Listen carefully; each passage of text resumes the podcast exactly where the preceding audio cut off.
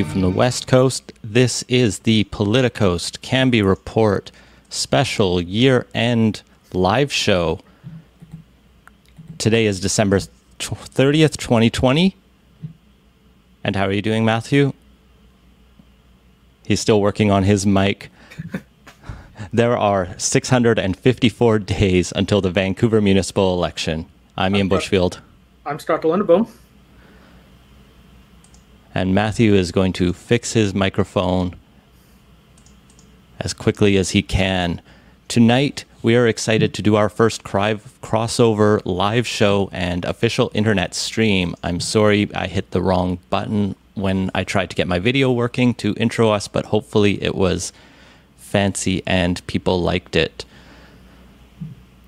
We'll be reviewing on tonight's show the year in municipal, provincial, and federal politics, so it only makes sense to have the combined team of our two shows from the Leg-in-Boot Media Empire here to talk to you tonight.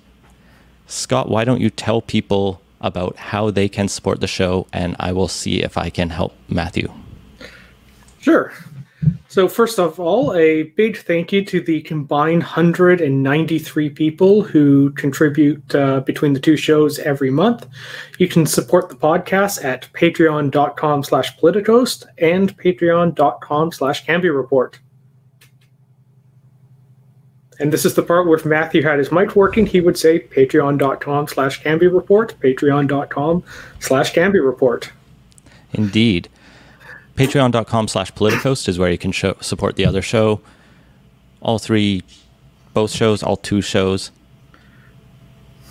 are useful, are good, and need your support. Um, Matthew, I don't know what to suggest. If you can hit the cam mic s- settings at the bottom, maybe you can switch to the other microphone. You did manage to mute yourself and unmute, but other than that, maybe I will bump Matthew out from us for a second if he can restart his Chrome. That might help, or his browser. That might help. Scott, why don't you lead us into the top story in Vancouver politics from your point of view from the past year. Okay, certainly. Well, I think on all three levels of government, top story absolutely has to be COVID. So we'll briefly touch on that one first before kind of jumping into kind of the three individual stories we picked out for the year in municipal politics. So overall, I think the city probably had the least direct responses to it, but nevertheless, it had to do a fair bit. Revenues were down significantly, leaving the city to scramble, and a provincial government that was a little stingy on the aid to larger cities didn't help that. And additionally, uh, you saw the city take a bunch of steps to support people social distancing, whether that was in Stanley Park, where they changed up how they were going to run the traffic and biking through there, or the patios that uh, ended up leading to a little bit of controversy at City Hall.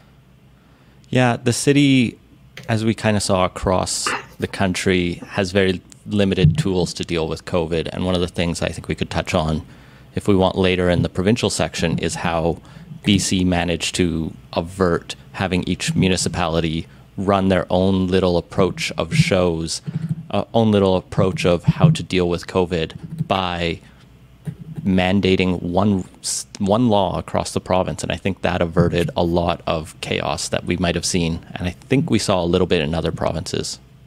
Well, that was after we actually had a bit of chaos because it was only what second or third week of the crisis when the province actually stepped in and overruled every municipality's individual uh, declaration of emergency. Jeez.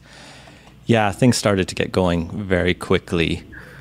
I mean, one of the biggest challenges for Vancouver's COVID response is just the lack of fiscal tools, right? They don't have the money when they begged the province for it. They struggled. They didn't get as much as they wanted, and they had to ultimately resort to reaching out for a budget increase, but they didn't want to make that too onerous. And so we settled on this 5% property tax hike to cover the massive shortfall. And then an across the board kind of status quo to cut austerity budget. Yeah, the province has also stepped in and did allow cities to borrow against their capital funds, which is okay in a crisis, but I, I think really underlines the problems with how municipal finance in general is structured in BC is that cities can't really borrow, which leaves them in a tough position because they can't run a deficit just because there's a massive contraction in the economy. That's only going to last a year or two and you know hopefully by 2022 everything's bounced back. There's no big holes in revenue or anything. But the fact that they weren't able to just put out some bonds for a couple of years and ride it out like the other levels of government have i think underscores a kind of big weakness in just structurally how the province runs its municipalities and that is something the provincial government will hopefully take a look at because municipal government overall is long overdue for reforms kind of structurally. It's a very busy time of year in many ways, and it's very not busy in others. Scott, you wanted to talk tonight about Kennedy Stewart's failed sixplex plan. I think we, Matthew and I talked about this a little bit on the podcast Cambie Report. Why don't you approach it from your point of view? Sure. So when we were planning this episode out, we were, kind of looking at what was kind of like the big thing that happened this year, besides the very obvious thing that has covered everything, which would be COVID. And what I actually came away with wasn't so much what we did in the city, but what didn't happen. And Kennedy's attempt at getting a very minor pilot project passed in September of this year, I think is emblematic of a city government that actually just hasn't done much after like, over two years now since the last election. And uh, in this case, uh, what Kennedy put forward was a proposal to allow up to six homes on lots that had previously just been single family detached on the condition that one or more of those homes would have to be reserved for specific incomes. Uh, in this case, between 80,000 and 120,000 uh, household income. And the thing went down in flames when it actually went to council, failing seven to two, with Councillor Christine Boyle and Mayor Kennedy being the only ones to actually vote on it. And I mean, technically, it was punted long into the future, so it's not dead. It may come back. It just needs a lot more study. It, it, for all intents and purposes, it's dead. I, we're not going to see anything come of this, really. I mean, it, there might be like a line in the citywide plan whenever that thing gets done. And that was the other thing that got, or one of the many things that got scaled back as a result of the COVID crunch. So that itself has been pushed off by a couple more years, and the scope is being narrowed. But this is just emblematic in general of the challenges this council's had actually getting anything done. And everyone on council kind of came in with a situation where housing was the top issue. Everyone kind of wanted to see changes, but nobody could really kind of agree on what was going to be done on that. And as we've seen, that has continued through now. And now, and as a result, even something small like this couldn't get done, which is pretty terrible because, yeah, all of our attention's been taken away um, because of the pandemic, but there are still very serious problems in housing in Vancouver. And we're not actually seeing a council that's willing to put any political capital down and actually take action on that.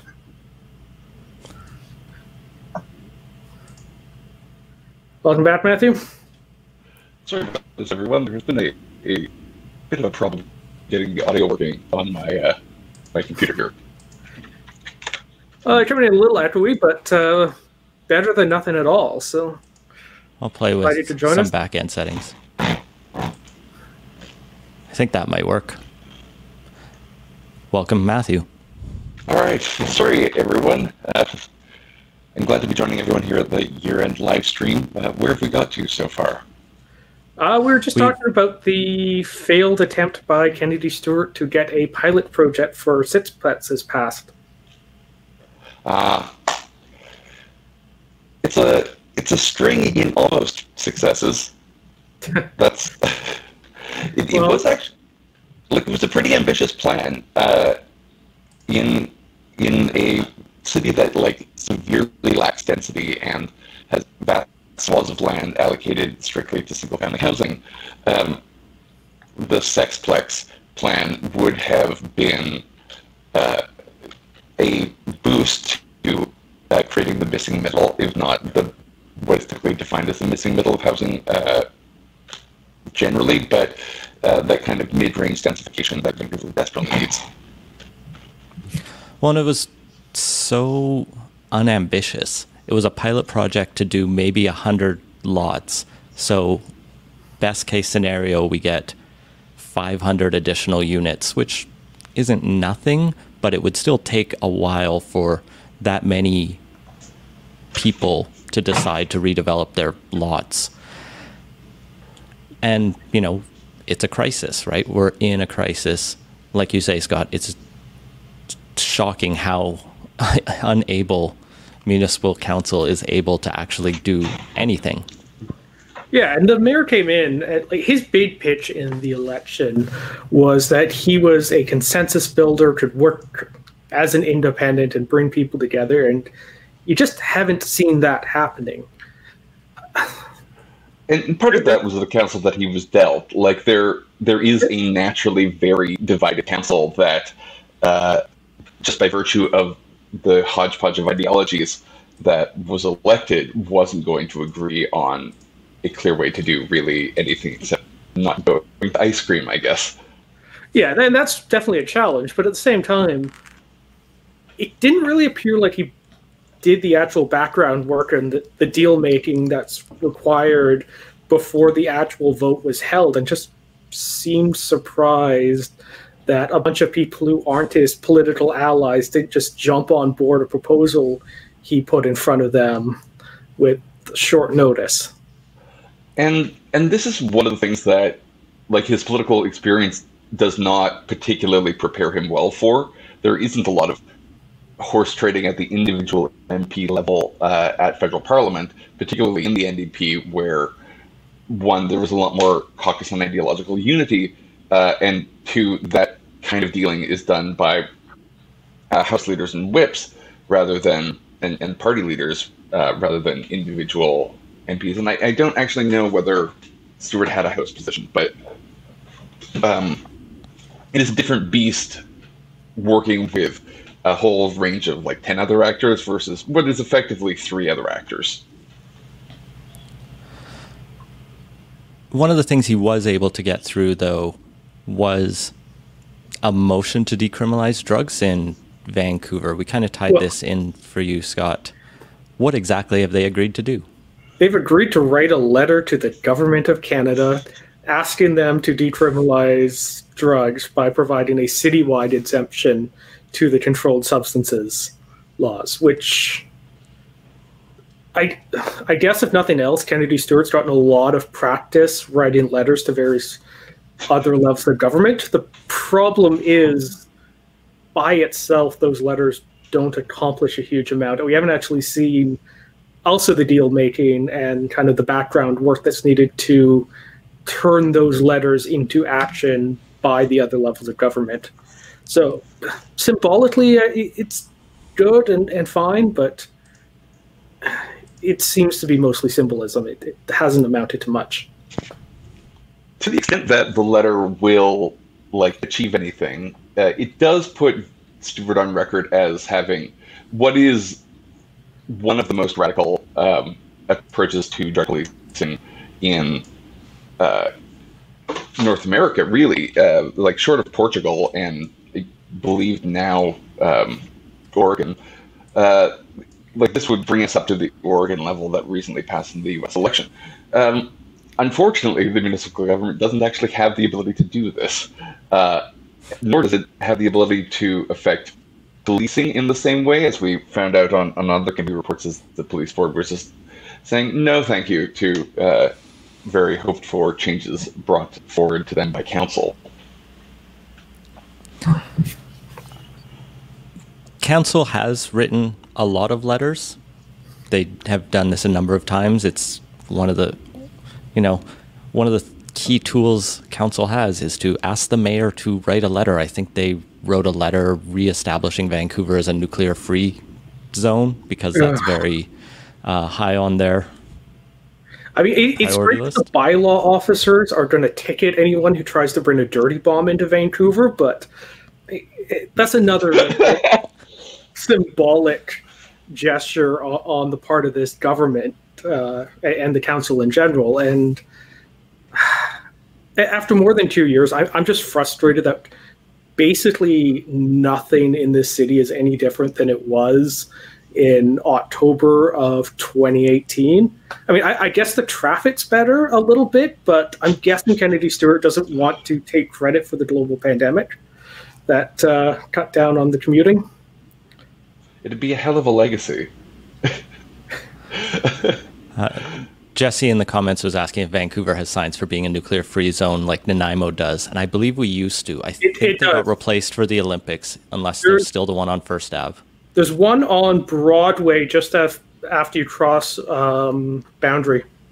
And as you come, I know as you come up from the airport uh, or on Oak Street, there is a a, a nuclear-free city uh, thing, which has a picture of a mountain, which like doesn't really speak to much. But it's kind of unfortunate because I I want to drive in the other direction. I, I don't think that there is going to be a solution to long-term energy needs without some kind of nuclear power.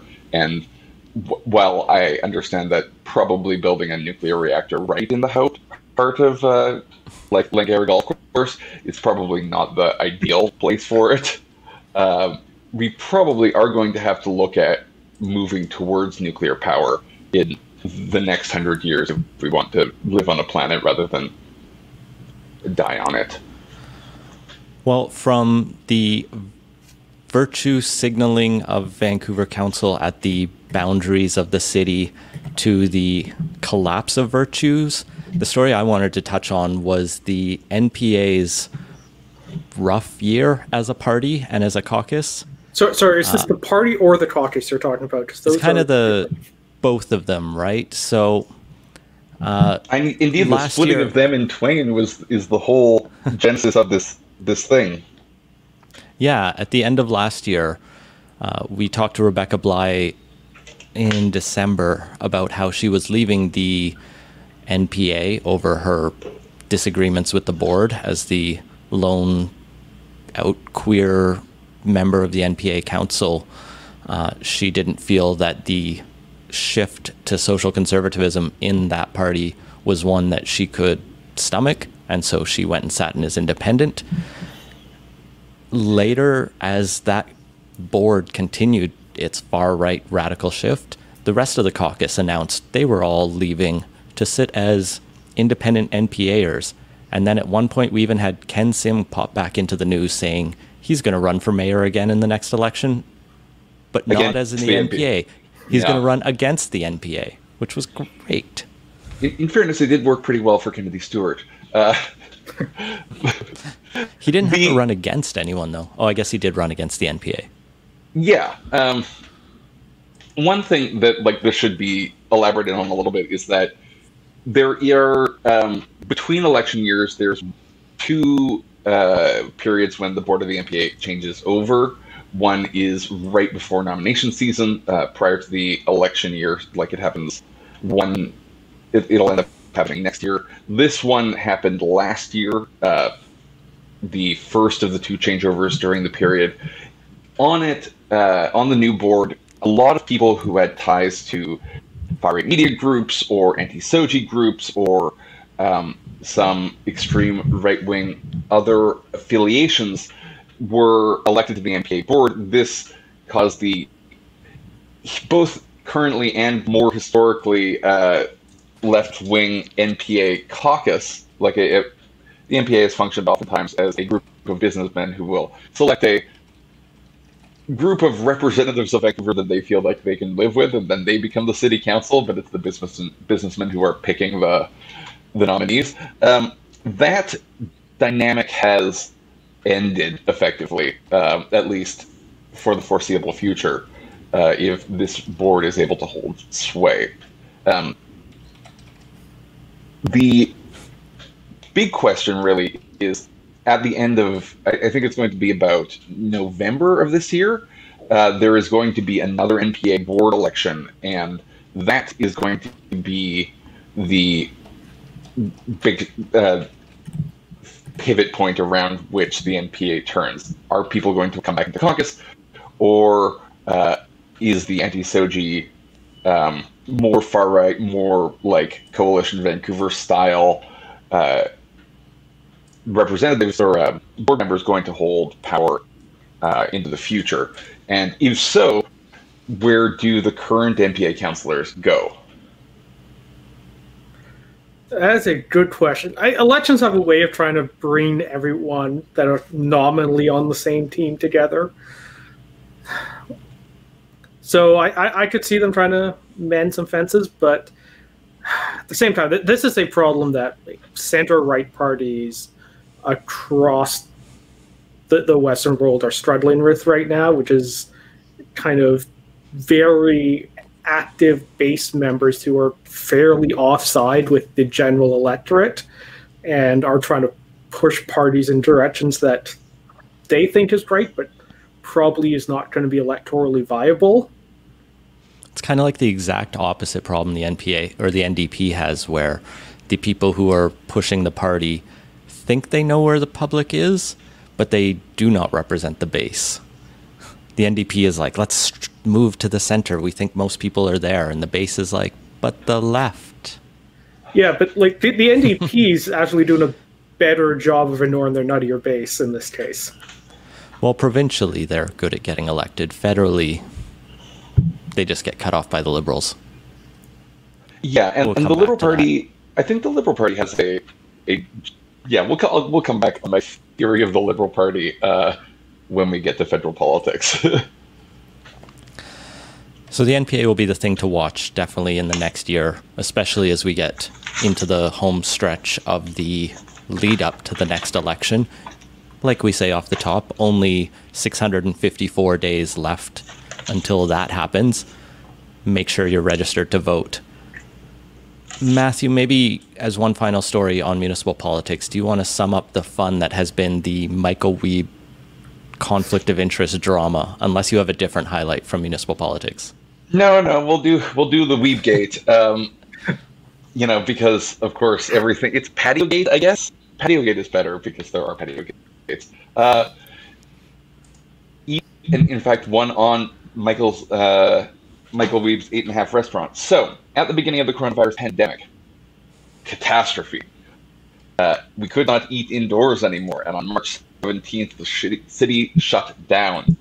Uh, moving forward, the city council uh, and powers that be try to figure out a way for uh, cash-strapped businesses, particularly restaurants, who also served as an essential service, uh, creating dine-out meals uh, and delivery options, uh, to provide them with additional seating so that they could maintain some of their capacity over the summer months. Um, this vote took place in May. Uh, it is uh, it, it, passed almost unanimously, I believe, um, if not unanimously, and Michael Wiebe voted for it. Uh, a couple weeks on, Michael Wiebe's restaurant Eight and a Half, uh, which is just over yonder, and the uh, another restaurant downtown that he owns a, a uh, investor sharing, uh, both qualifying for patios uh, under this program. Then, uh, in June, this is reported in one of the regional papers, I think it's the Vancouver Courier. Later on in the summer, uh, it is announced that a group of people, particularly uh, those affiliated with some newly elected board members of the NPA, uh, just muted as we've had some issues with Matthew. Hopefully, he notices. I know he's in a good stream of consciousness about this. Um, so, the the Michael Wiebe stuff has been an ongoing challenge. Um, it seems like it seems like it shouldn't be a thing. There we are. Okay, excellent. So, Michael Wiebe had, had three defenses effectively. One is that the interest was held by electors in common. Uh, the next was that it was a so minor an interest that it was not germane to the, the vote. And then the final one being, uh, whoops, it was done in good faith and not in a manner that was deliberately designed to advance the pecuniary interest of the uh, city councilor to the detriment of other people. So, like Ian and I did some fairly dense uh, looking into this over a couple episodes of the Cambie Report, and I do recommend going and reading them, particularly where um, Michael Wiebe's responding to the petition, uh, which kind of outlines his arguments. Uh, now this is going to be going to Supreme Court, and we do not know exactly when that's going to be ruled on. It is kind of unfair, I think, to Vancouver electors for uh, this to have dragged on all the way from May to X month in next year. Uh, it would necessitate necessitate a by-election, and uh, that effectively puts us in the same political situation where we were in 2017, uh, where uh, a vacancy opened up, and that was the one that. I mean, a by-election right now would be really fun. But but like you say, yeah, yeah like you say, would the uncertainty is unfair to electors. It's why I think we've seen Michael Wiebe take a absurdly cautious approach to conflict of interests at council, voting even or recusing himself even from votes on library fines. Not clear why. Maybe he has some, but come on. You can vote on whether we can have library fines, Michael. Or, or the uh, things influencing, was it Easy Park, that who he's only on the board of because the city appointed him to it, and he's not going to actually vote on it. What's the point of having the city pay him to be on it? Uh, two things. One, uh, someone points out in the chat that he also argued that the uh, petition was filed after the 45 day time limit, uh, which was actually quite important because, as I was alluding to earlier, sorry, I've got a speech jammer effect going on in my ear. It's like throwing me off. Uh, the um, petition is supposed to be filed within 45 days of the original violation coming to light. Uh, when that was is debatably either the date of the vote or the date that it was reported in the Courier. Uh, suffice it to say, after a city conflict of interest uh, investigation that kind of concluded that Councillor Wiebe had um, abridged the rules in an improper way, the um, electors of the NPA decided that they would file it within 45 days of that report, but that report happened in September. It's a very messy situation. It's also not as fun as the other famous conflict of interest case from the year, which was Pigeongate in uh, District of North Vancouver. Which that just, year? I think it was some of the stories about it, some of the follow up reports okay. were so long. I don't remember when that first started, but it was some of it was in 2020. It's been a very, very long year. That said, I think we've spent a good amount of time on municipal politics. Let's maybe turn our attention a little more provincially and shift our light to the capital in Victoria. Let's talk a bit about how BC has managed to respond to COVID. And then we'll pick out a couple of our favorite stories of the year. BC, of course, being the province has the power of health, and so its response is probably biggest in our minds, at least, because they're the ones in charge of it. Uh, this year was Dr. Henry, Dr. Bonnie Henry's year. I think most people learned her name this year who didn't know her before, and Adrian Dix really came into the spotlight like no one really expected. I think prior to this, he was mostly remembered for his ill fated 2013 run against Christy Clark when he flip flopped a bit too much and then struggled. And this year, he just looked competent as far as we could tell. And definitely in the Yeah, first I- he- pandemic. D- during the press conferences, he definitely gives off the the air competence, eh, and he definitely knows his files well eh, and all those details. So, in that respect, the performance has been good. I think what is less clear is the broader package of decisions, orders, and everything that has come out of the BC government. That has been, I think, sig- not nearly as good as a lot of people had assumed earlier in the year.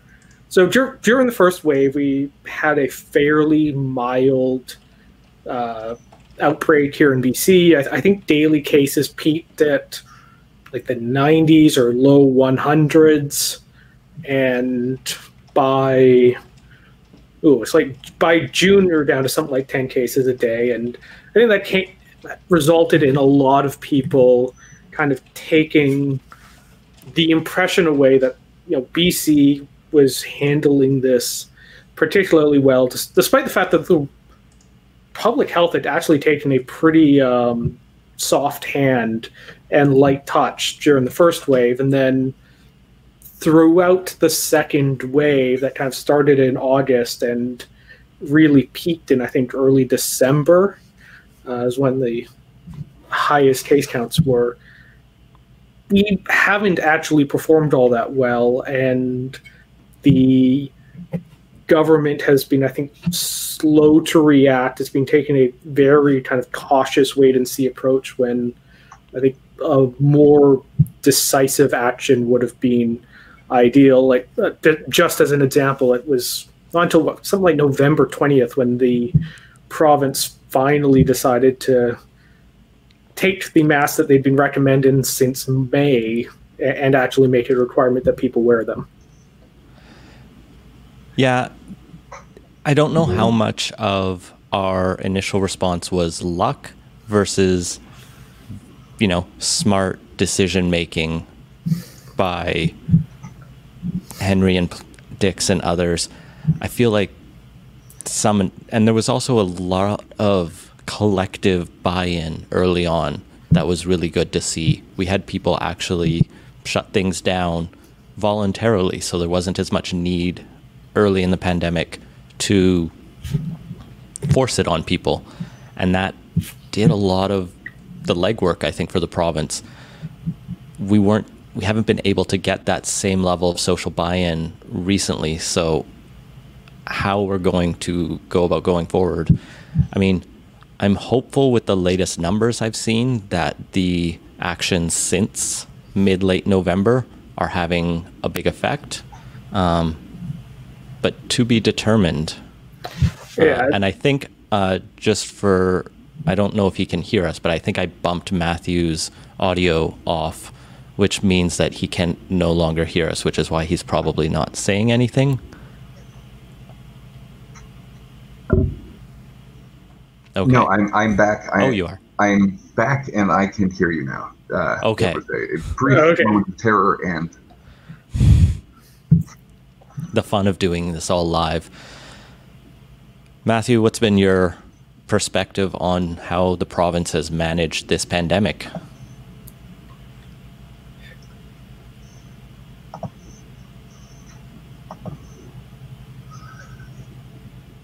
Pretty good.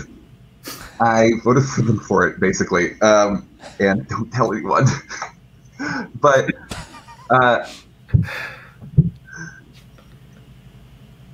the province did a, a pretty excellent job, both in elevating a clear and concise and capable leader.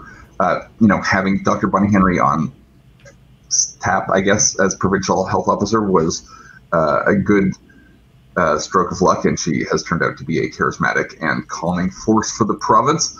Um, the uncertainty at the beginning of the pandemic, I think British Columbians responded particularly well to because we um, just decided to extend the cocoon period uh, when Vancouver is uninhabitably rainy for a couple more months. At some point, though, the tyranny of the sunny day speaks out and calls to you, and you have to get out to the park and you have to get out to the beach. And as it turns out, both of those are relatively uh, safe activities as well. Um, now, though, as we are being forced inside again, uh, it's going to be more of a problem. And I, I hope that we can keep in mind that this is only going to have to last us a couple more months, like seven more months. Um, but without, without you know considerable banding together and like managing to stem the rise of the second uh, wave, we you know are going to be facing the same kind of issues with uh, hospital collapse or like overstressed health system. Manitoba recently entered a overstressed health system period uh, where their health system was in danger of shutting down uh, just because of the intense number of cases. Now, particularly with the uh, fast spreading coronavirus, this becomes even more of a danger.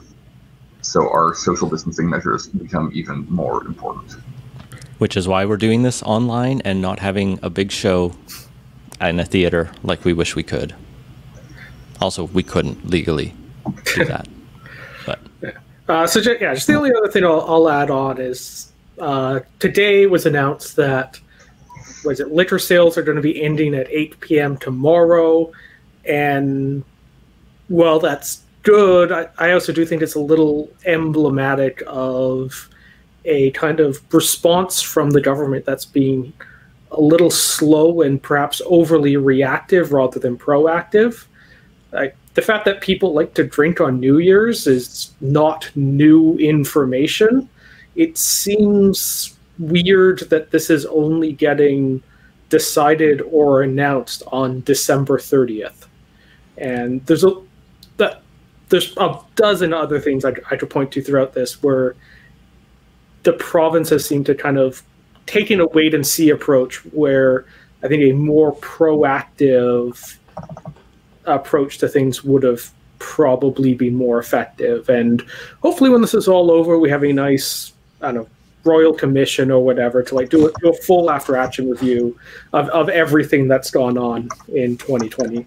When the Cullen Commission is done its public inquiry into money laundering, they can do a public inquiry into how decent our pandemic response was. Yeah, a lot of lessons I mean, learned from this. I think the, the great thing about BC is we can always grade ourselves on a curve. We can point to other provinces, I, okay, especially sorry, like Alberta anno- and America, that are worse. Yeah, but that annoys me so much because that is a huge part of what was, I think, wrong with how British Columbians have approached this. Is that we, as in general, like Canadians have a tendency to want to grade ourselves on a curve, and as long as the U.S. or Europe or the U.K. or even Alberta is doing worse, we generally find ourselves being satisfied with the outcomes, even if they, are objectively not great. Like, why was it generally considered acceptable that we'd have case numbers in the 700s rather than like the 100s we were having at the peak of our first wave? The, the I mean, the answer is because other places have it worse is really why there hasn't been a bigger reaction to that. Well, let's jump into what we think our top stories from the year in BC politics were, aside from COVID, and obviously COVID affected everything. I'll lead off. We got a question in the Patreon Slack from Sancho about and a suggestion about the Wet Wet'suwet'en protests and the MOU that was signed as one of the highlight stories. This was something we talked a lot about early in the year. These protests somewhat shut the country down in January and February with rails being blockaded. There was a lot of headlines in it. And pretty much by the time the pandemic really shut everything down in mid March, it was unclear whether it was going to keep getting bigger or bigger or just manage to find some kind of reconciliation. And instead, everyone's attention got turned to everything that was being canceled. And so, in that time period, just before March, the province had assigned Murray Rankin and Nathan Cullen, prominent ex NDP MPs, to different consultative roles to smooth tensions with the Wet'suwet'en peoples to try to find this memorandum of understanding to try to figure out how we could deal with this. And the tensions really came back to how this coastal GasLink pipeline from uh, frac uh, natural gas reserves in northeastern BC could get to new uh, facilities on the west coast up north there and the elected councils had all signed agreements with Coastal GasLink, but many of the hereditary chiefs who represent a lot of the unceded territory that this pipeline was planning to go through had not agreed and had been vocally opposed to it. And this, this led to go ahead, Matthew. Yeah, this is one of the areas of uh, Indigenous Reversion law that is kind of approaching a settling point. The elected bands are, in general, the desired interlocutor of the government, uh, the federal government and the provincial governments, but there are land rights that are vested with the traditional hierarchies, including hereditary chiefs. Um, this ended up being acknowledged effectively for the first time at the the memorandum of understanding that was signed at the end of the Wet'suwet'en protests. Um, this makes a distinction between the Wet'suwet'en um, like people uh, and those who live specifically in the community, which stand to benefit to a greater degree uh, in the resource extraction that uh, Coastal GasLink would be bringing to the area than the more broadly dispersed members of Wet'suwet'en Nation. There are also political divides within Wet'suwet'en Nation as well that shouldn't be glossed over, but um, and, and, some intrigue actually. But uh, it is a fascinating story that managed to completely fizzle out uh, as the world began to die. Yeah, and we were asked for an update on this, and I couldn't find anything since that's been posted publicly since August on where these discussions have been going. The MOU that was released in May uh, said there were a number of issues to be sorted out within six months, including child and family wellness, water, and the Wet'suwet'en were supposed to come up with a nation reunification strategy so they would have one voice with which to talk to the province with. And they said in mid August that those were all well underway and they expected to have them very soon. And it's been silence from uh, Indigenous Crown Affairs Minister Carolyn Bennett and the federal government and the provincial government since then.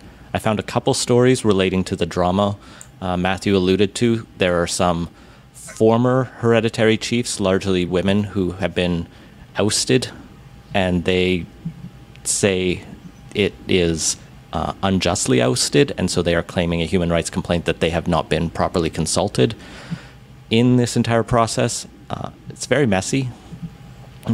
At the same time, it's been kind of a uh, thorn in the neck of John Horgan's claim to be the reconciliation premier with his UNDRIP bill, as it drew out a lot of young people, many Indigenous, to protest across the province, including blocking the initial, the first throne speech of the year in early 2020, when no MLAs could get into the building without crossing a massive protest line. Yeah, and well, I suspect part of the reason why we haven't heard more since that August update is because the government spent a good chunk of the fall, well, not be in the government and running for a impromptu re-election for that, which no doubt meant that a bunch of those negotiations had to be paused.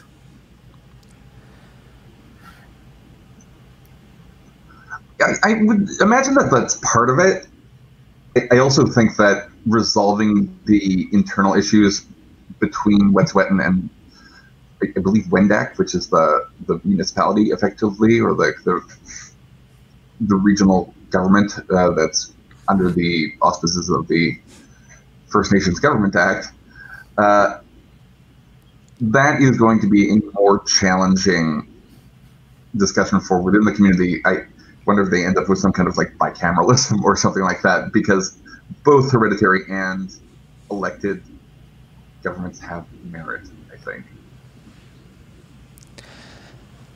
And I mean, COVID has also made it incredibly difficult to do all of these negotiations. Many of the plans I imagine they had relied on traditional uh, approaches to negotiations, which involved a lot of communal meals, a lot of in person meetings and ceremony, all of which have pretty much been suspended since March, particularly because a number of the elders in these communities, especially in the north, are high risk, and with the difficulty of getting healthcare into quickly out of some of these communities, you don't want to put these people at greater risk than necessary. I know a lot of it has been done by Zoom, but you know there are limits to online technology, as we can see tonight, and as everyone has experienced over the past year. So it's understandably going slower than expected. And the other challenge is the MOU explicitly ruled out solving the Coastal GasLink question. It said we're only going to look forward, and that pipeline is just going to be left it's hanging. probably going to be built. It's it's being built, parts of it, and uh, basically, I, I actually still think that the uh, Wet'suwet'en Hereditary Chief scored a pretty big strategic win in um, securing the recognition of the federal government that they were the legitimate representatives of the Wet'suwet'en with respect to land title. Uh, that had never been acknowledged before, and the government had been strongly in favor of uh, recognizing democratically elected band councils.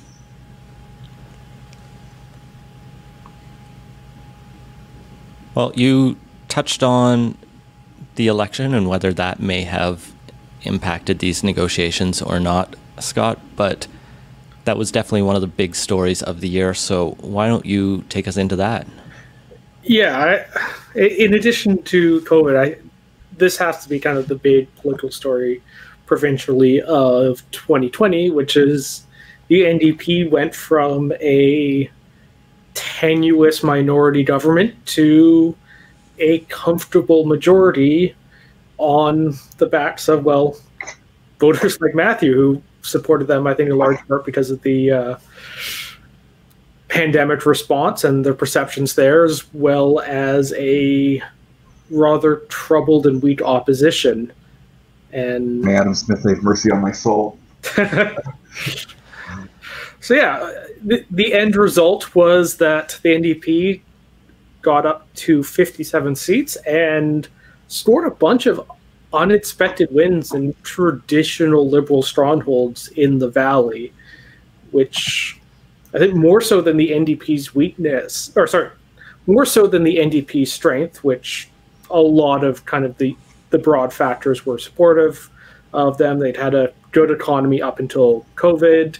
The federal government's response and their own responses to that kind of kept things more or less going, and they were seen to respond well to it. But the opposition party didn't really have, well, basically any idea of what it wanted to do or be. And the, the Liberals have been, I think, struggling with this ever since they lost power in 2017. And Andrew Wilkinson was never able to quite figure that out. And the broad strategy that they had employed of, well, if we just hold steady and can pick up a couple of those seats we narrowly lost, we'll be back in power. But it was an argument that was technically correct, but well, it is ignored all surrounding factors. Yeah, if you assume that 2020 or even 2019 is the same as 2017, then you're missing a lot of things, which they were, and it t- turned out not to be a good strategy, and it spelled the end of Andrew Wilkinson's leadership, and overall, it's I think left the BC Liberal Party in a place of uh, death spiral. Of what they are. Death spiral. I think one of the big tragedies of Andrew Wilkinson is that he. Oh. Wow. The, the Wilkinson leadership Speaking was so bad it killed uh, Matthew's connection. I mean, so Wilkinson started the election with a weird pledge to cut the PST. So I actually think the PST promise could have worked if it was paired with a more comprehensive plan. That you could do like a okay, we're in a crisis, people are struggling. We're just going to cut everyone's uh, purchases, the cost of that, by seven percent. Except for foods, which is already PST free that could have been done if you then gone okay and then we're going to pair that savings at the cash register with these other things we're going to do to help people out and you know build a better stronger bc or, or whatever slogan they, they wanted to run on. But if just doing the pst cut kind of was at best a half plan that left them kind of just hanging out there unsure what to do once that announcement was put out well, and I think we saw, particularly after the election, a lot of stuff come out about the back rooms of the BC Liberal Party and how dysfunctional it was. There was an, a couple of stories on how dissatisfied staffers were, uh, people within the party about the role and the approach Andrew Wilkinson had taken.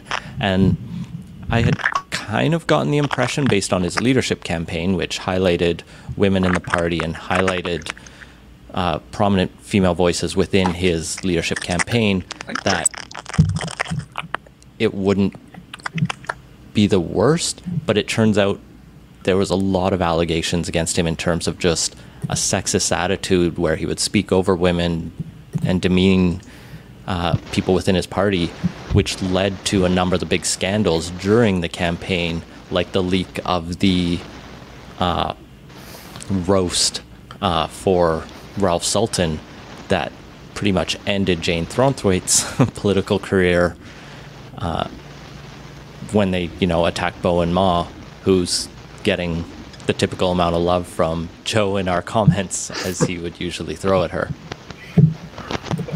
There was also the Laurie Throness uh, scandals throughout the campaign and his inability to deal with Throness since pretty much becoming leader. Uh, Throness was removed as a candidate after the candidate deadline, so still appeared as a BC Liberal on the ballot, uh, but did lose his seat. Yeah, it, in the end. Throness and uh, the social conservatives like him, I think, kind of also hint at a bit of a problem right of center parties have. In the past, you know, social conservatives were seen as part of the coalition, maybe the part you don't emphasize, but you, you kind of need their vote, so they're kind of loyal foot soldiers, but they'll actually, but they're not going to be the ones setting social policy, and you just kind of need to keep them in the tent. But I think increasingly that is no longer viable as I think the general public's tolerance for that, even when like nobody would have expected that if Andrew Wilkinson had won, that he was going to put Laurie Throness in charge of social policy in BC. But regardless, too many people were uncomfortable with just having a tent that broad, and how parties on the right navigate that going forward is just going to be a challenge because I talking to a few liberals I know, like there was a sentiment among some of them that yeah, these were outdated views that need to go, and there's also a sentiment that why are we kicking out someone who's been a loyal liberal for for years, and those two things need to be reconciled, and I have no idea how you actually do that in a way that leaves a electorally viable party coming out of it.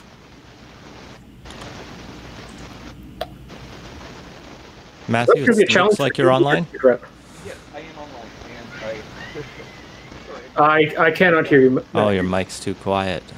Let me play with some settings. Here we are. are. The cannon mic. Okay, Let me. so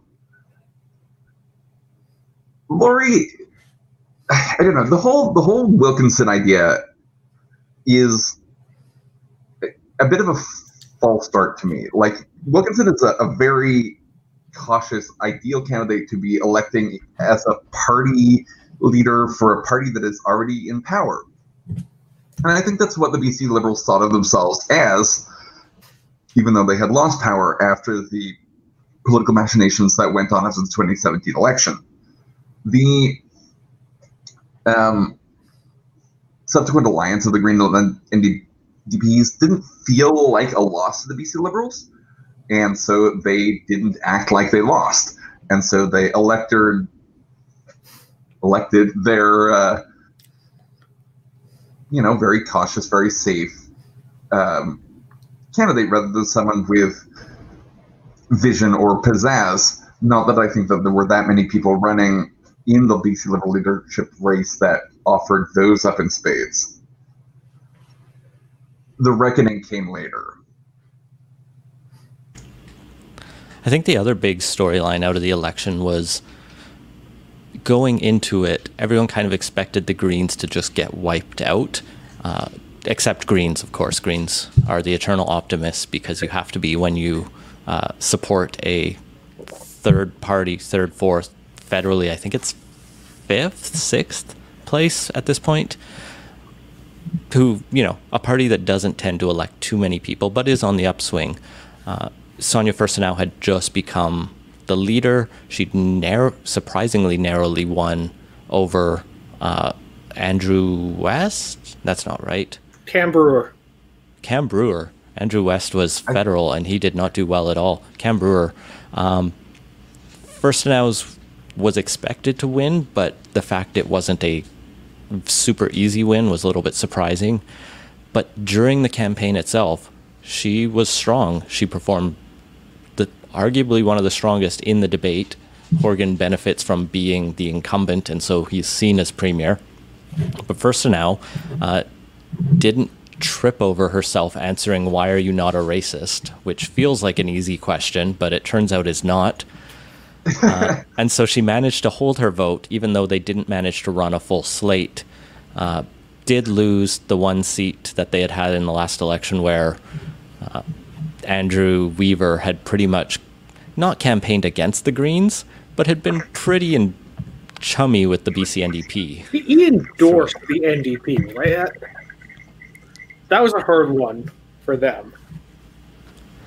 So, you know, strong play by her. She had almost picked up a third seat on West Vancouver Sea to Sky, which would have broken them onto the mainland. I mean, she gets to keep her job at least. Yeah, it was a disappointing thing to see. Um, I, I think Jeremy Valeriote uh, lose in West Vancouver See, sea to Sky. Um, although I was, by not voting for the BC Liberals, pleased that Jordan Sturdy kept his seat. Um, I think he's a decent MLA. The the challenge for green politics is to carve out a place for it as a potential like equivalent role to the NDP in a provincial system. like, can it be kingmaker? Obviously, it can because it did serve that role in the previous election. But are they going to be able to win enough seats to provide policy input and um, create some kind of dynamic three party system that could be applied to BC? Do we have that population? Only Quebec and Ontario have uh, like semi stable three party systems. Uh, and I think it's a matter of population for uh, one to get there because in most of the other prairie provinces, the Liberal Party has died out. Well, well, I'll just add to the three party uh, piece. The, the Greens did do quite well in the last PI election, and, and you do have a three party legislature there. Hey, and the Greens are doing quite well in Metro Vancouver and could probably win a majority if they just ran that many because at local politics people will vote the slate even without looking deeper as we discuss many a times on the Cambie report. Yeah, the, the, the, the local Green Party is significantly less environmentally friendly than the name would suggest. um, they're they're friends of the environment. They're you know they're going to the birthday, but they're not going to pick him up at the airport. I mean, there's so much more we could talk about on provincial politics, but I'm cognizant of the time. I think we promised people we would finish within an hour. We're going to extend the show till 9:30. We're going to turn our attention to can- Canadian politics in a second. I just want to comment and that mention that you know this year saw uh, the retirement of Darryl Plecas. He was the Speaker of the House, who will probably go down in memory as one of the more eccentric and possibly influential, probably influential ones in terms of just shaking stuff up that needed to be shaked up. Maybe he didn't do it uh, the most smoothly at many times, but he definitely, hell, there are charges against a former clerk because of the actions of Darryl Plecas now, and likely more charges coming as the police continue their investigations. So pour one out for Plecas on New Year's I, I don't think we would have seen any other speaker cruising around the suburbs of Victoria with his chief of staff scoping out wood chipper wood splitters. And it does kind of illustrate a blind spot in our government, uh, in, in that, like, the actual administration of the legislature is a kind of black box. Linda Reid spent fifty thousand dollars on, well, bringing the parliament buildings into the late twentieth century, um, so that she could like see the items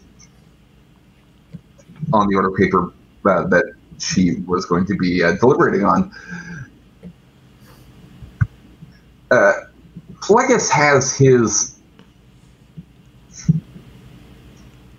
moments, both in terms of turning against his party in a moment where party unity and like the pressure to conform to like Christy Clark's win and not to allow the NDP to get us, um, rather to get a um, functional majority uh, in combination with the Greens an NDP uh, speaker would deny them that seat in a vote. But, you know, finding errant wood chippers or wood splitter, log splitters. Log splitters. Well, let's go to Ottawa and look across the country. Federally, Trudeau had quite the year. Uh, he didn't give us a budget. He finally gave us a fiscal update towards the end. Uh, the longest possibly Canada has gone without a budget. I haven't looked at the history books for that, but it was a weird amount of time. Nevertheless, we have spent a lot of money as a country, uh, some of it effective, some of it uh, just throwing money at the good old money pit to keep people from going bankrupt. And luckily, it hasn't bankrupted the country because we have such low interest rates. Uh, two major spending bills or kind of rollouts, one in the spring, which re- released the CERB, this ERB, everyone's $2,000 a month check. And by everyone, I mean most people who lost their job or lost some work, some of whom are now realizing that they may not have qualified for it and they have to figure that out. And then another bumper spending bill in the fall, which we've covered on PolitiCoast. Matthew, how do you think Trudeau has done federally coordinating the COVID response in this country? Um, starting out middling, ending strong, I guess. I think the COVID response has been generally a success of federalism as a system.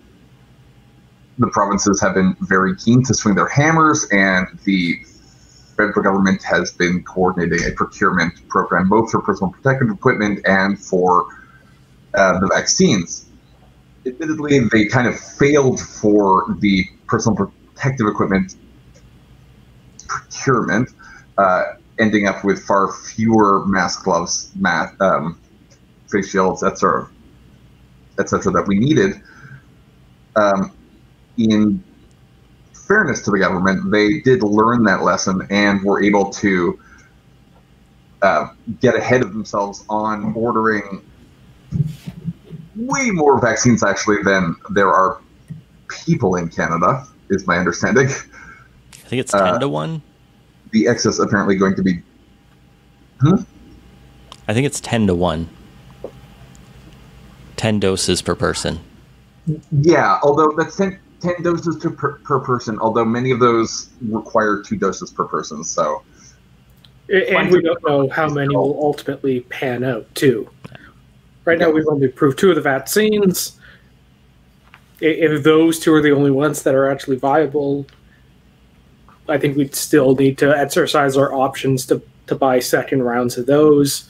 But, you know, we get a couple other ones, we should be in good position. And uh, the, the other thing I'll mention on the vaccine is the government's communication on it was absolutely atrocious in terms of basically spending three weeks being unable to tell anyone when vaccines were going to be delivered, which just caused them no end of needless grief and spurred a lot of concerns from people who understandably saw a government that was kept trying to dodge the question when the vaccines are going to be here and interpreted that as a well shit that probably means we don't have a good schedule for that. Part of the problem with the scheduling is that we don't have a strong um, idea of how that supply chain is going to work. Uh, and i bring this up primarily because i get to talk about dippin' dots ice cream. Uh, uh, it is the ice cream that Sean Spicer, former White House press secretary, touts as the ice cream of the future. Uh, and while it might not be, in fact, shouldn't be, uh, it does have an ultra cold storage system that uh, could be retrofitted to use its existing infrastructure to deliver uh, and store the Pfizer vaccine, which has to be stored at negative 70 degrees centigrade centigrade. Celsius. Yeah, I think it was actually negative 80. Um, yeah, on the. Is there a difference? What, like. Yes, 10 degrees. At that point. Jesus. Um, between. Oh, but no, between set between centigrade and Celsius, they're the same. Oh, the same scale, right? Yeah, yeah, yeah. Okay. Uh, on the COVID response itself, I, yeah, I break it into two kind of parts. There's the economic supports, which the includes the CERB and the various small business programs. That I think was very successful, and the government gets high marks on. The other issues, some of it's procurement, some of it regarding uh, borders, quarantine, all that stuff, are decidedly mixed. Remember back in was it March when the government or provinces and cities ended up sending their own police and bylaw officers to airports to start enforcing quarantines because the federal government had no system in place at the airports to deal with that. Um, just today, I think it was, the government made announcements about requiring a negative test within three days of a flight in order to come back. But that still kind of raises the question of why is this being decided in December and okay, you get a negative test three days before your flight, but you can still catch something in the intervening time. There's, I think, a lot of room to tighten up our isolation and quarantine requirements for visitors coming back. Just overall, those aspects, I think, at best get kind of part marks for. I think something that mirrors federally and provincially with the response has been just a difficulty with information distribution. Uh, we've seen this with many reporters in BC complaining about difficulty getting or finding out specific data. BC is refusing to collect uh, race based data despite calls from the Human Rights Commissioner to do so, claiming it's, you know, important, but they can't do it yet because of privacy, and then it would you know distract from other things, and it just all seems like another excuse of why not to do it. And so we're getting more information than I think we're used to getting out of the health ministry, but it's also like a lot of paternalism still kind of built into public health at many different levels where you just kind of have to trust them that they know best. They're deciding things behind closed doors and they'll come and tell you what the decision has been, been and you will trust that it was made on the best science, even when it's pretty clear that some politics will always enter into it, which should be fine if we can justify it and talk it out. Yeah. I mean, it, it should it should be politics of a like policy discussion so, sort. It's bad when articles of health get totemified as culture war artifacts.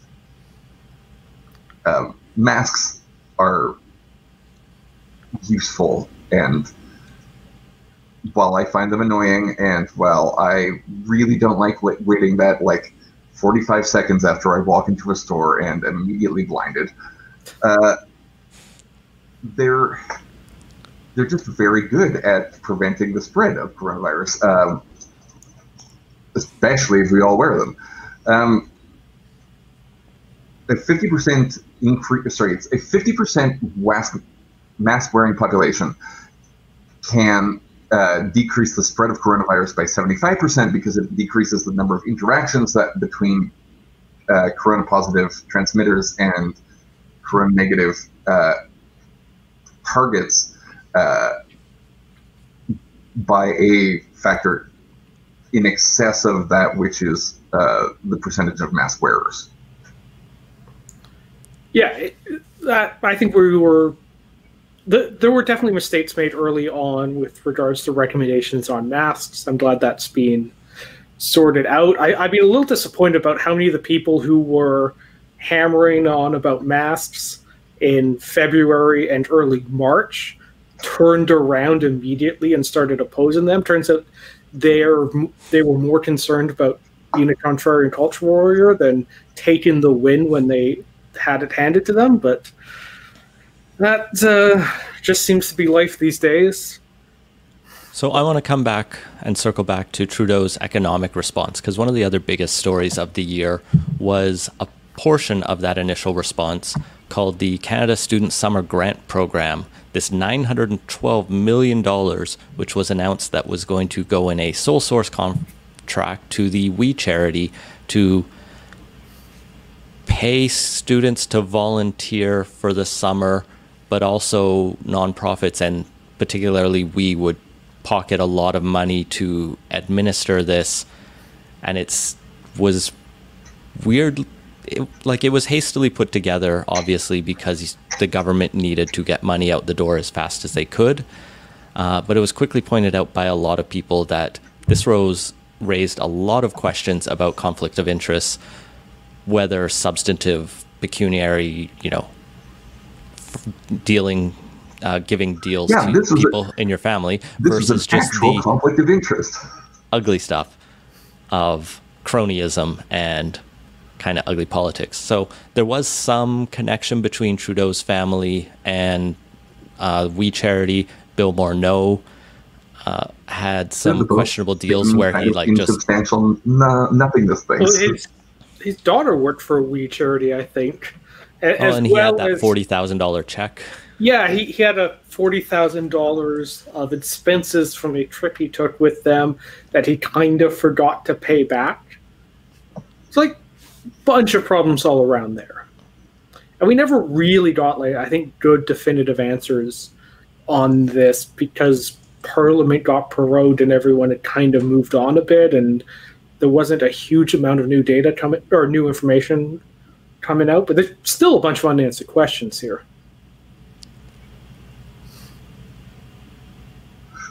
Yeah, um, but it's they, they needed their pound of flesh and they got it. Um, the government screwed up, and this is exactly the. It's like the classic liberal scandal. uh, it's self-dealing. It's like kind of soft agency power, soft. Uh, it's like a culture issue. Uh, it's done without uh, proper oversight. It's it's just like sponsorship scandal redux, like an order of magnitude or two smaller. But it, it was clearly like not well thought out and decided in like a bar on Sparks Street rather than an actual policy shop. Yeah, I remember some of the stuff starting to come out about how we had basically been pitching something like this for a year or two, or maybe even just in the initial lead up uh, of the pandemic is hey, here's some, something we can do. And Trudeau seemed to be really keen on this specific idea, even though there were a lot of unanswered questions because, you know, a billion dollars is a lot of money even for a charity the size of We. Um, nevertheless, this whole controversy ended with We completely closing up shop. The Kielburgers are going to. I don't think anyone's heard from them in a couple months. They've just kind of gone They'll back to resurface in a year, I think. Yeah. Doing something Um, else.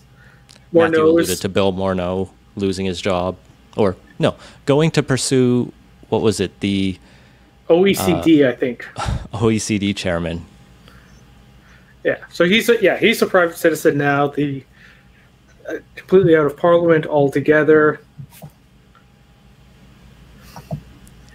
And yeah, it just I, I think Trudeau's recovered most of his like COVID shine, I guess, but th- this really took a lot of it, took a lot out of it in the uh, summer months. And it really felt like a scandal that continually should have ended quicker, but then it was like three months of straight headlines. Oh well, We spent that- a lot of the summer talking about this. Yeah, well, that's because this version of the liberals are terrible at crisis communication and putting scandals to bed. They should have prorogued much earlier. It became Someone who clear. was ostensibly so great a communicator, Justin Trudeau puts his foot in his mouth a hell of a lot. And then he doesn't have anyone around him to help him get it out. I think one of the advantages they had here was the the conservatives were still searching for a leader through part of this until finally Erin O'Toole was elected leader towards the was it quarter, third quarter like September. It was in August, but basically, prorogation, I think, had happened by that point. So there, there was really, you, you didn't really have him on the attack the way I would have if he'd been elected earlier than that. And so you were left with Jagmeet Singh trying to take some points. Uh, Elizabeth May was still leader of the. No, Elizabeth May wasn't leader of the Greens, but everyone had forgotten. I believe it's Jo-Ann Roberts was the leader of the Greens technically, but she wasn't in Parliament. So the Conservatives got away with that. And sorry about the feedback, everyone. I'm just going to mute Matthew for a second to solve that. There we go.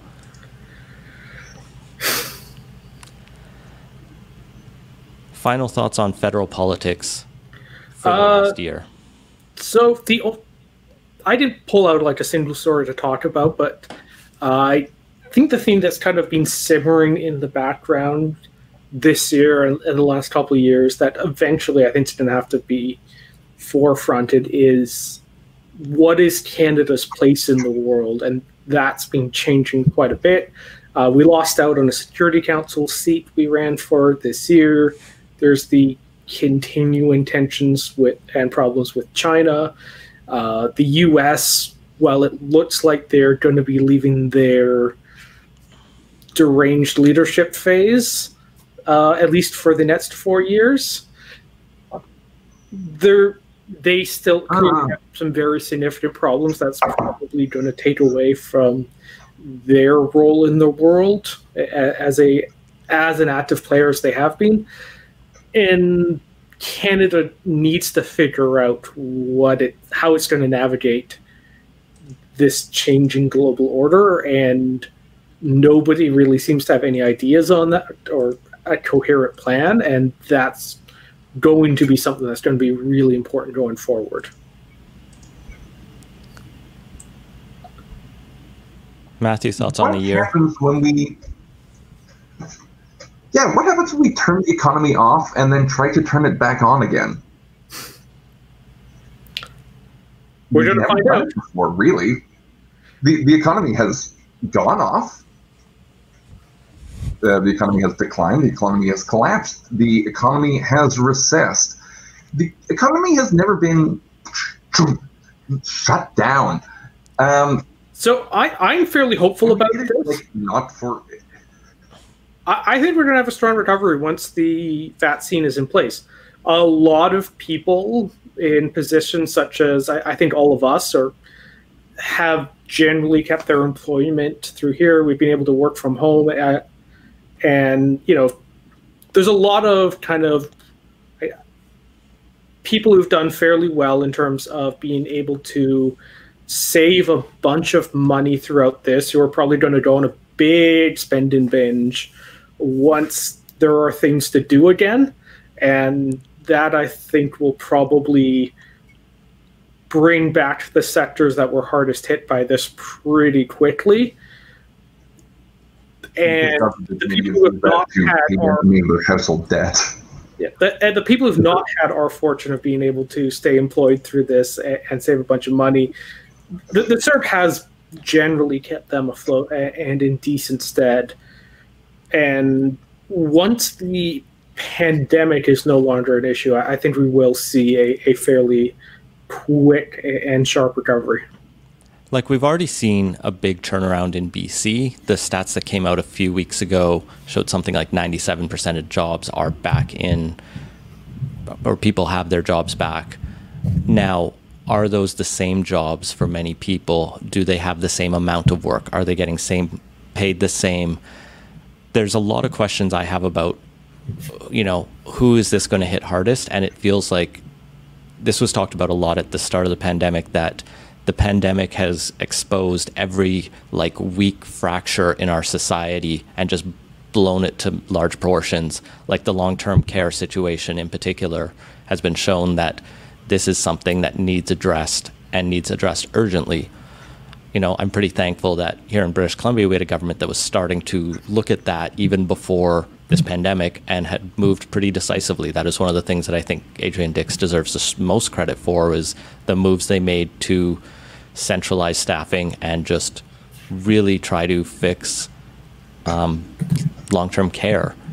We need that across the board because you know what kind of recovery will we have? Like, I'm going to be fine. You're going to be fine, Scott. I'm hoping you're going to be fine, Matthew. I don't actually know what you're working at these days. We don't talk. We haven't gotten to sit down for a beer in long enough, right? but you know, yeah, no. Um, I'll keep people posted in the new year. Yes. So lots to continue to look forward to, but it's still very tense. Vaccines are rolling out. Let's close off the show with some reading recommendations. We were uh, asked in Slack about um, after we re-released the PolitiCoast episode where we interviewed Rob Shaw and Richard Zussman about their book Matter of Confidence, uh, what are some good books on BC politics, or even just what are you reading maybe or have read that you would recommend people take a look at while they still have a little bit of holidays or quarantine in which to uh, do it? Right. So, uh, broadly speaking, I think kind of two types of politics books.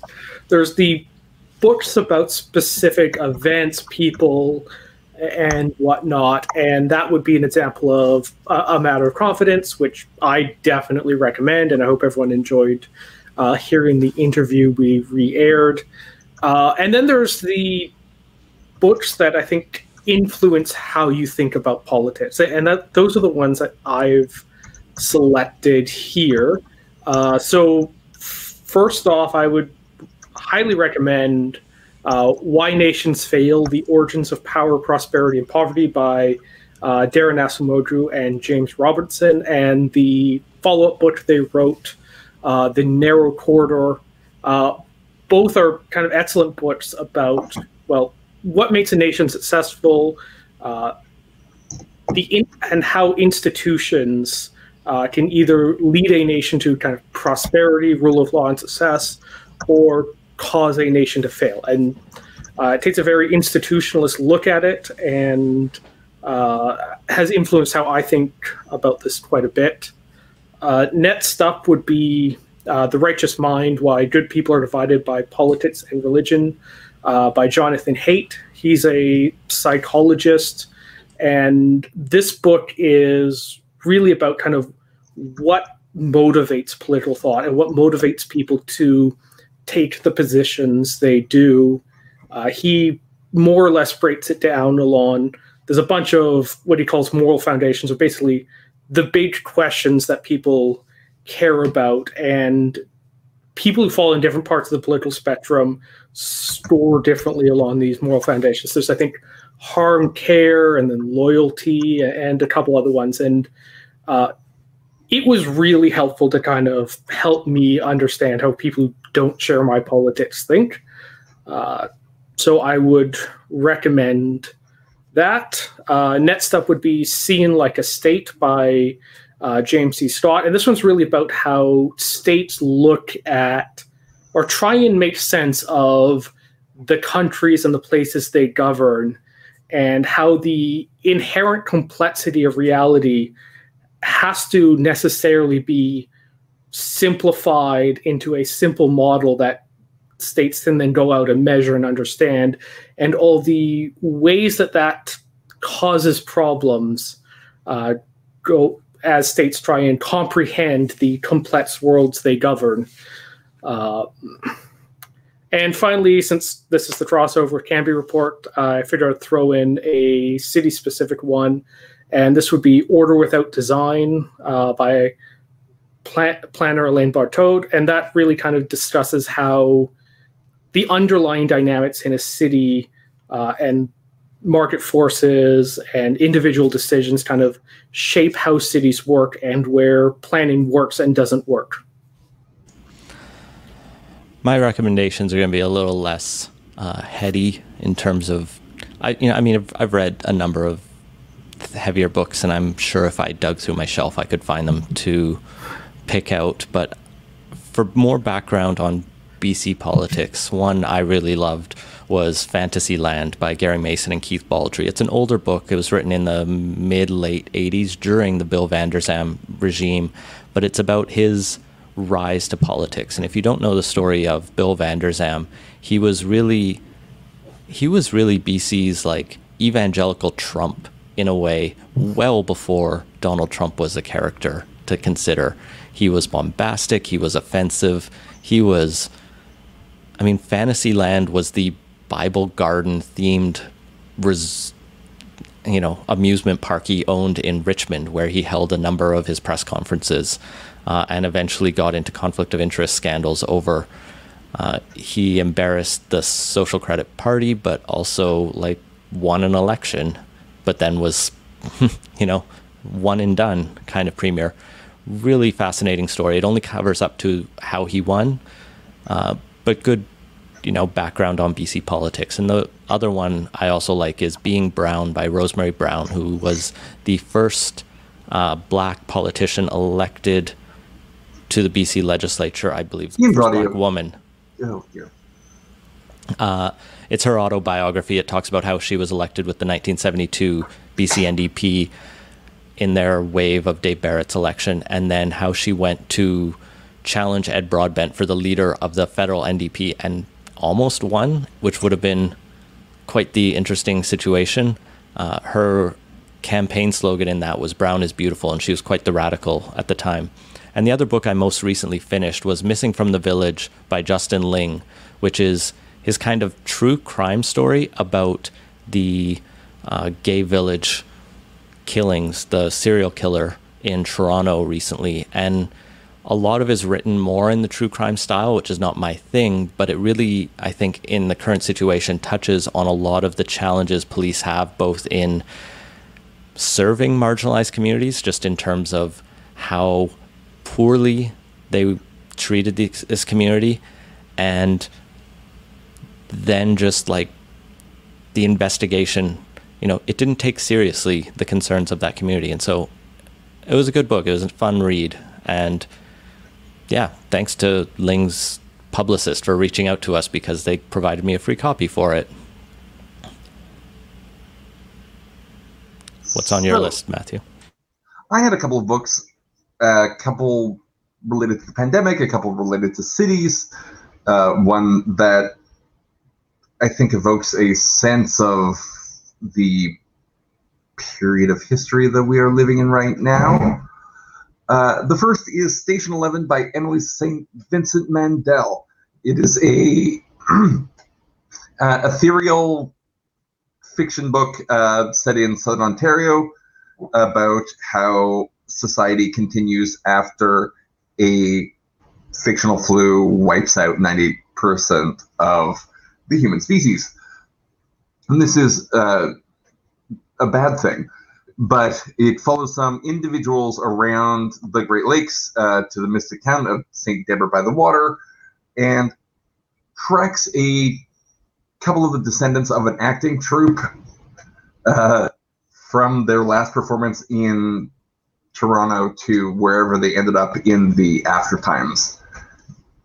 It is interesting. It has this sort of like desperation invoking feeling that made me want to get to the end of the book, but at the end of the book, I wanted more. Uh, and it was almost a little unsatisfi- unsatisfying in that way. Next, uh, I'm going to recommend a pair of bo- books that I think should be read together. Uh, Boomtown by Sam Anderson and Blowout by Rachel Maddow. They are both about the the Oklahoma City oil industry and uh, particularly how Russia has influenced the um, development of that oil industry and how Americans from Oklahoma have been active in Russia.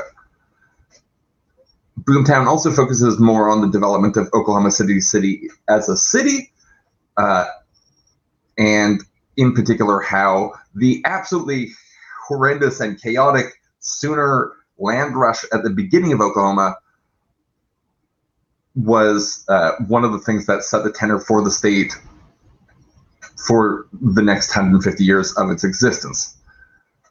It also talks a lot about their thunder. What wasn't Oklahoma basically settled by letting everyone line up at the state boundary and, Yes. and rushing out to claim land? So there, there are two types of people in Oklahoma settler history. There are the boomers, uh, not to be confused with our boomers, but uh, these boomers are part of the land boom. They all had to line up on the border, uh, and they had a starting gun shot, and they raced out to claim their land in what was formerly Indian country. The other group are Sooners, who are basically cheats they snuck into Oklahoma, hid among the best lands, and uh, far faster than anyone could reach it, claimed it uh, without participating in that starting line. Oklahoma, uh, therefore, in to this event, calls itself the Sooner State. Finally, um, I want to recommend Woman on the Edge of Time by Marge Piercy. It's a 70s utopian science fiction feminist book. There are just moments in it that make me think of how 2020 could be a pivot year to things getting much better or incredibly worse. Uh, if you like utopian science fiction, I highly recommend it. The first few chapters are a bit of a slog, but it kept me reading through to the end. Um, I, I again really, really uh, suggest you pick it up. If you want something sad but important, Seven Fallen Feathers by Tanya Talaga uh, illustrates the deaths of seven uh, Ojibwe youngsters who attended the uh, residential high school. It's not a residential school, but it's a uh, stay away high school in Thunder Bay. Um, and the circumstances of their deaths and some of the sociological reasons why this this might be happening. Oh, sorry, there's like a half second delay on my earpiece. It is very difficult to like talk. Well, that's okay. I think we're pretty much coming to the end. Uh, so, unless anyone has any final thoughts, we'll uh, close her out. I just want to thank everyone who joined us and bore, bared with us all evening. And that has been the PolitiCoast and Cambie Report live stream. We'll uh, release both this, uh, both. We'll release this on both podcast feeds soon. Uh, you can support the shows at patreon.com slash report and patreon.com slash politicoast. I wasn't here to do it earlier, so patreon.com slash report and patreon.com slash politicoast. You can go to legandbootmedia.ca and find links to both of those. Thank you all so much for listening. Yeah, our intro music is a mashup of is, is a mashup of something's happening here by Michael Corin and Beautiful British Columbia by Serge Plotnikov. The show is a production of Leg-in-Boot Media. Wash your hands and stay home and stay safe. I'm Ian Bushfield. I'm Scott Lennebaum. And I'm Matthew Naylor. Thank you for joining us for this conclusion to this nightmare year. Let us ring in the new nightmare year together. Stockpile your booze before 8 p.m. Have a tomorrow. Good time, everyone. Happy New Year. Oh, yeah. Jeez. Good night. Good night.